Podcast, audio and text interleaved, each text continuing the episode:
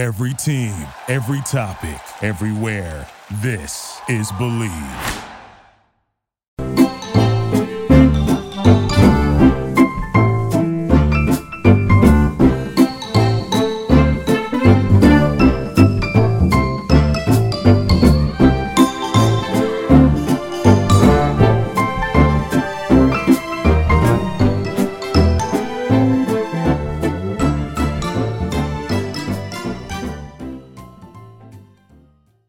Back and better than ever. A new web interface for the start of the basketball season and more props, odds, and lines than ever before. BetOnline remains your number one spot for all the basketball and football action this season. Head to the new updated desktop or mobile website to sign up today and receive your 50% welcome bonus on your first deposit. Just use our promo code BLEAV50. That's B L E A V 50 to receive your bonus. Again, that's Bleav 50. From basketball, football, and baseball postseason, NHL, boxing, and UFC, right to your favorite Vegas casino games. Don't wait to take advantage of all the amazing offers available for the 2021 season. BetOnline is the fastest and easiest way to bet on all your favorite sports. BetOnline, where the game starts. All right, folks, uh, today is Monday, October 25th. And uh, so glad that uh, you are with us. I am your host, Jeremy Evans of the Bleav in Sports Law podcast. As always, thank you for making us the number one sports law podcast in the world and appreciate you listening in. We have a very uh, interesting and uh, great show today. We're going to be talking about the rise of minor league baseball. Now, those words alone, sort of saying that, you know, maybe in the last 5, 10, 20 years, uh, probably wouldn't have meant much other than maybe somebody getting too excited about uh, the future prospect of minor league baseball. And I think partly that was because, you know, most of the minor league teams were based in smaller cities and they had these player development contracts or PDCs that they were signing with major league clubs. And although players uh, were sort of developing through those leagues, uh, those sort of minor league systems, and you know that uh, the aspect of that, I think the the problem sort of comes to this idea that, um, you know, ultimately, minor league teams were not necessarily owned by Major League Baseball franchises; they were privately owned or separately owned, and even though development came through them, you know, ultimately the, the, the, the point of a development system is that somebody eventually graduates, right? You move on to uh, the professional leagues. But I think there's been uh, a ton of movement in minor league baseball that I think, upon first blush, when you're looking at the contraction of minor league baseball, for example, going from, I think, 160 minor league baseball teams to 120, you might look at that at first and go, oh, well, uh, that's not great, you know, in, in terms of we're losing, um, you know, significant portion of the teams. But I think as we dig a little bit deeper, I, I think that uh, the changing infrastructure of minor league baseball is why we have uh, investors now circling and looking at ways to invest in minor league baseball. And we'll get into sort of uh, why I think that is and sort of where we are and where this might be going. So I think that as we sort of look at, we've talked about a little bit about the history of minor league baseball, and and I'll sort of add that minor league baseball is not in the sort of uh, does not have the issues of let's say the NFL or the NBA in that um, with the NHL, with Major League Baseball, and with Major League Soccer, you have a choice as a uh, high school student to either go pro and go to the minor leagues, go through the development system, or uh, go to college. Whereas with the NFL and the NBA, they have the one and done rule and junior rule. So, meaning you have to go to college for at least one year in NCAA to be uh, eligible for the draft. And then, of course, in the NFL, you have to be a junior to be able to do it. So, uh, baseball, hockey, and soccer do not have these sort of NIL issues when it comes to, um, you know, players wanting to uh, capitalize on their name, image, and likeness. But that being said, baseball, I think, is indeed going to profit from this. Uh, maybe not directly, but indirectly. And we'll get into sort of why that is. So, looking at some of the changes, number one, uh, minor league baseball uh, contracted from 160 to 120 teams. This happened, I think, in 2020. Um, and uh, some people say it was because of the pandemic. I think this is uh, a much larger issue that Major League Baseball was dealing with and looking for ways to solve some of the problems of development, of too many teams, of being too spread out, of being um, sort of looking at ways to how can they can make a franchise more investable, if you can, uh, to make a verb out of it. It's it's looking um, looking at a way to uh, make minor league baseball uh, a place where a team can not only have its major league franchise but also have its affiliates and have all the branding that goes with that and the trademarks and everything else. So I think contraction allowed for that. Uh, I think the second thing is is this idea of name, image, and likeness. And where does this tie in? Well, we've talked before on this show, and I've written about this in several columns about sort of baseball's new frontier and all the things that are happening. And what we mean by that is that, you know, with NIL now being available for college and with the combined issue or sort of uh, fact of, you know, that baseball, minor league baseball contracted from 160 to 120 teams, you got to figure that you're at least going to have 25 guys on a roster in minor league baseball, um, uh, at least, right? And then you're going to have other people that are being developed. And I think in in that sort of situation, you're going to have multiple, um, you know, minor league affiliates, right? Single A, double A, triple A, low A, you know, high A. Um, uh, you know, the Arizona Fall League and the Dominican League.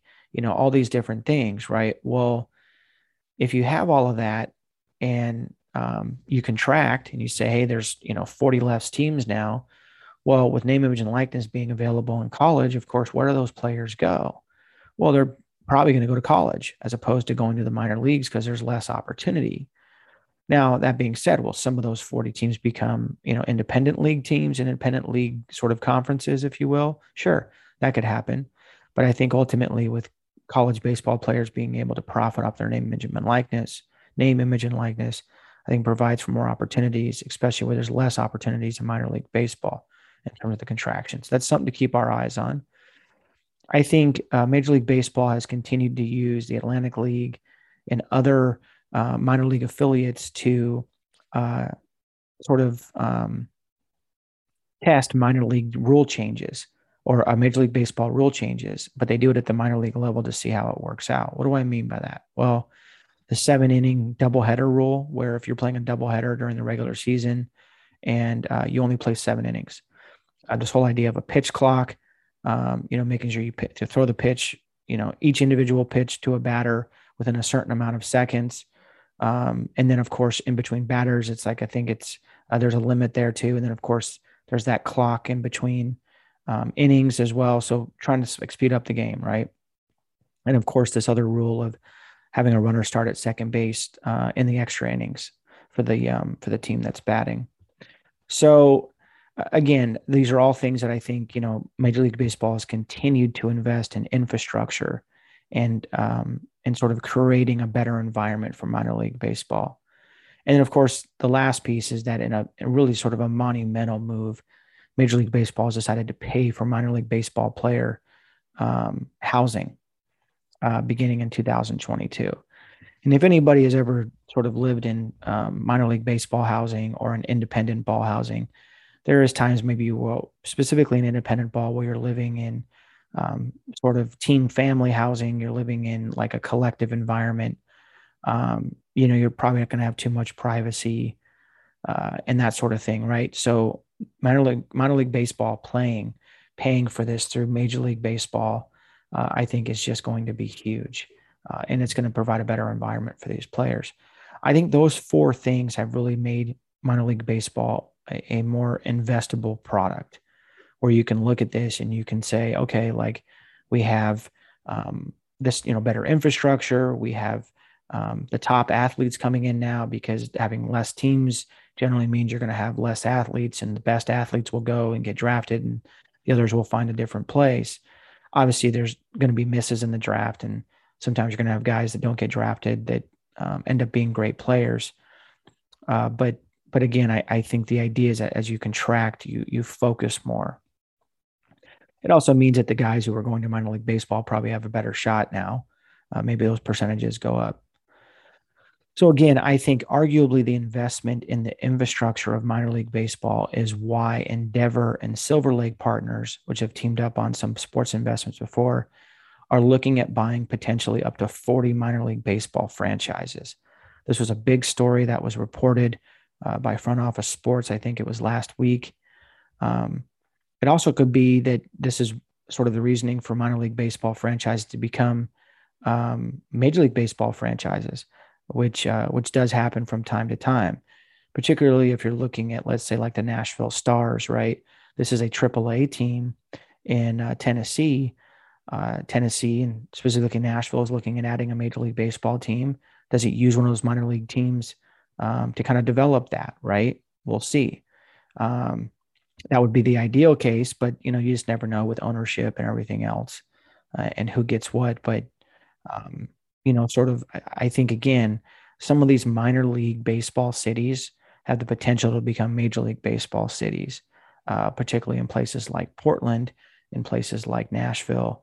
Uh, and if you're talking about international development, Mexico City obviously has um, some sort of AAA and um, sort of their professional league equivalent. So something to keep in mind. Now, will minor league baseball games and franchises ever match um, the sort of cost uh, of a Major League Baseball game? Will it ever match the broadcast dollars that Major League Baseball teams get? Probably not.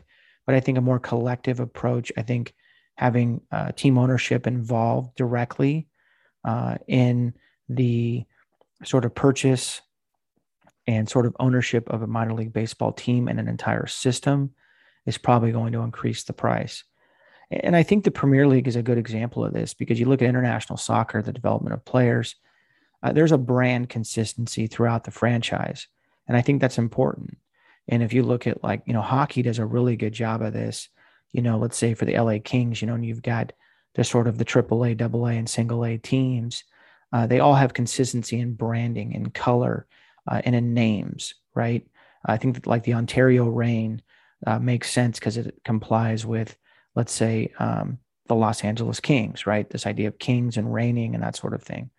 Uh, the um, San Diego Gulls is a AAA team uh, for uh, the Anaheim Ducks. You know, Gulls, Ducks, the whole kind of sea um, and sort of um, you know bird aspect, right?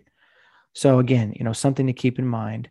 Um, I think that uh, it is interesting, but there was uh, this sort of idea of um, American owners in the Premier League that were looking to uh, push for a Super League. And um, what is interesting about that is that that Super League would have potentially gotten rid of this whole relegation system. And of course, that was shot down. At least the Super League was. I think people enjoy the regulation system, the relegation system over there because it keeps teams honest, maybe um, whether that whether that works or not, I don't know. I don't know the stats on that, but I think ultimately Major League Baseball has tried to introduce rules where you know you have a situation where you can't tank and anti-tanking rules, and you know um, making sure you spend enough money on a team. You know, having like minimums at, at, in addition to maximums. You know, tax penalties, that sort of thing. But so again, I think it's going to be very interesting as to what Major League Baseball and what minor league baseball do in terms of development, in terms of the Premier League as a model and what that looks like. You know, would regular uh, re- relegation ever make its way into Major League Baseball? Highly unlikely with the amount of investment dollars that come in. But you know, who knows? That might be interesting. I think in another sort of interesting twist, um, you know, Major League Baseball teams might be able to learn something, uh, and vice versa from the other regarding marketing tactics and campaigns you know, minor league teams are often known for their like very funny advertisements, right? And and I think that this might be a way to, um, as Bryce Harper would say, let's make let's make uh, Major League Baseball fun again, or let's make baseball fun again. Uh, there's this new thing that's come about called the Milbys, M I L B Y, is sort of this uh, minor league baseball's play um, on the ESPYS. Uh, this is something as sort of an, as an award show um, and sort of highlights the most fun and most accomplished players and brands. Um, I think that's going to indeed bring some more exposure. I think minor league baseball could also look into the expansion uh, with minor league affiliates throughout the world. Um, you know, I mean, it, sort of think about the, the amount of baseball that's played in Mexico and Canada, the Caribbean, Venezuela, Brazil, Japan, and Korea, and other countries. You even have China and Cuba. Obviously, you got some political concerns and turmoil there. Uh, but that being said, there is room for international expansion. And if you're a Major League Baseball team and in your sort of portfolio, you have the big league club, but then you've got five or six other affiliates, maybe seven affiliates around the world, around the country, that's a pretty valuable brand, right? Um, in addition to what you already have. So I think that's gonna that's gonna come into play, and I think some of these American owners are learning from their international counterparts in terms of how the Premier League has been developed. So uh, we'll continue to see how um, that plays out. You know, and I think also too, you know, from an international sort of development standpoint, wouldn't it make more sense if the players that um, that these teams were drafting drafted them younger and got them into the minor league system at an earlier age? I think that earlier exposure will help them sort of learn American culture, the idea of sort of assimilating, uh, learning the English language. Um, you know, these are often things that are, um, you know, harder as you get older, but also uh, tend to be, um, you know, difficult, especially in the baseball setting where there might be a loss, you know, sort of lost in translation of, you know, what have you. So, again, something to think about. Uh, so, this new sort of system where they've contracted the teams is also sort of they've offered these affiliated partnerships, uh, which is sort of just a strengthened PDC or professional development contract. Uh, there's going to be definitely some ownership options. I think the centralization of Major League Baseball um, means that team owners will have more say and control over their franchises, brands, and development. I think if Endeavor and Silver Lake do get into purchasing some of these teams, as we've talked about previously, um, that may present a problem for Major League Baseball teams because even though that investment is great, uh, do you want a very powerful investor to be invested in an affiliated club?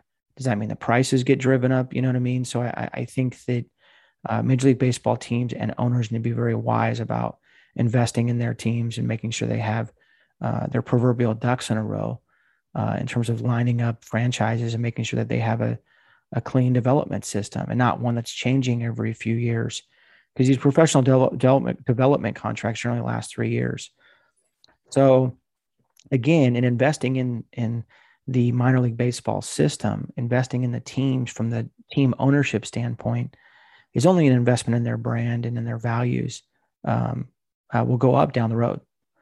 So again, imagine a major league baseball club selling its trademarks, its venue, but also uh, its minor league affiliates and its trademarks in those venues across the country.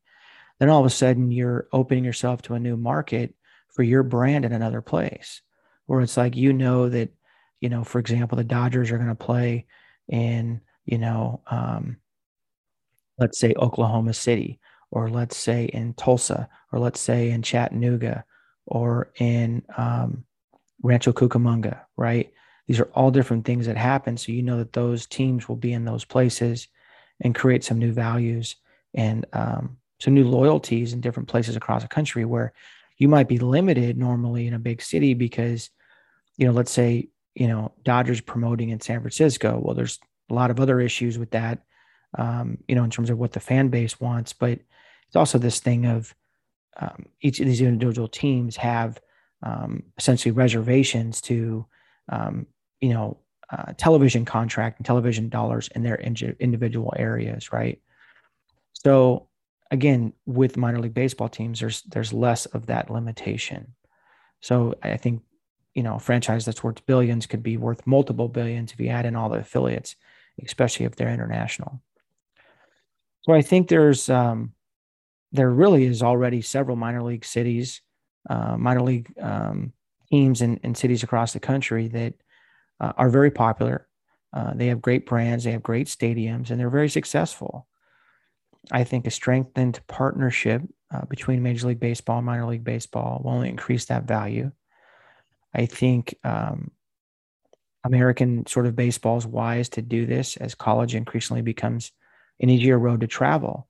If you're now able to go to college and you're able to have name, image, and likeness uh, opportunities, uh, plus the amount of um, national media exposure you get in college versus playing for a minor league baseball team, uh, plus the uh, huge athletic department budgets that some of these uh, bigger schools have, specifically in the Power Five conferences. You know, again, minor league baseball has to keep up and you know offering um, additional opportunities through you know paying for housing, um, to uh, better transportation, uh, to consistency in terms of getting away from traditional player development or professional development contracts, PDCs, and getting into uh, this idea of um, you know having an affiliated partner and having those be consistent, or even having uh, this idea that um, you know teams, individual teams, will own their entire minor league process, and, it, and it'll be consistent over the years. So, um, and I, by the by the way, I said professional development. I meant to say player development contracts, PDCs, which makes sense because you're essentially you have ownership groups that own the team separately from the Major League Baseball team, but they're really just using those facilities and the coaches there uh, that they've hired uh, and the players that they're bringing up that they've drafted through that system. So, wouldn't it just be better if they own the entire process and controlled it? Uh, that all to say that there is definitely a new age of minor league baseball, um, you know, upon us. I think again the investment in infrastructure is changing that, uh, contracting the teams, making a more direct approach, getting into more affiliated partnerships and ownership. Uh, the idea that uh, paying for uh, housing, I think Major League Baseball using minor league baseball to test out new rules. I think these are all different things that are going to continue to grow minor league baseball. So, um, and again, it, it has to compete now because ultimately uh, there's a situation where, you know, minor league baseball could stand to lose as well, um, you know, in terms of uh, a lot of these college athletes looking towards, um, or potential, you know, high school graduates looking towards, um, you know, getting into uh, college versus the pros. So, again, folks, really do appreciate you listening in. Uh, I'm your host, Jeremy Evans. This is the Bleav in Sports Law podcast. This week, we're talking about the rise of minor league baseball and the potential for growth and uh, opportunities in that space. Uh, and uh, this show has been brought to you by uh, BetOnline. Again, appreciate listening in and making the Bleav in Sports Law show uh, with your host, Jeremy Evans, the number one sports law podcast in the world. Thank you so much.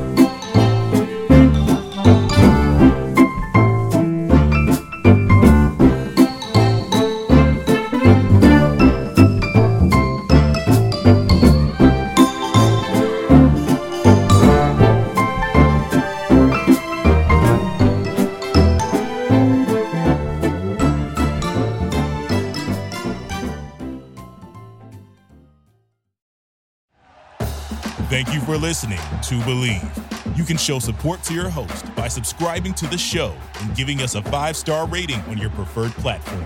Check us out at Bleav.com and search for B L E A V on YouTube.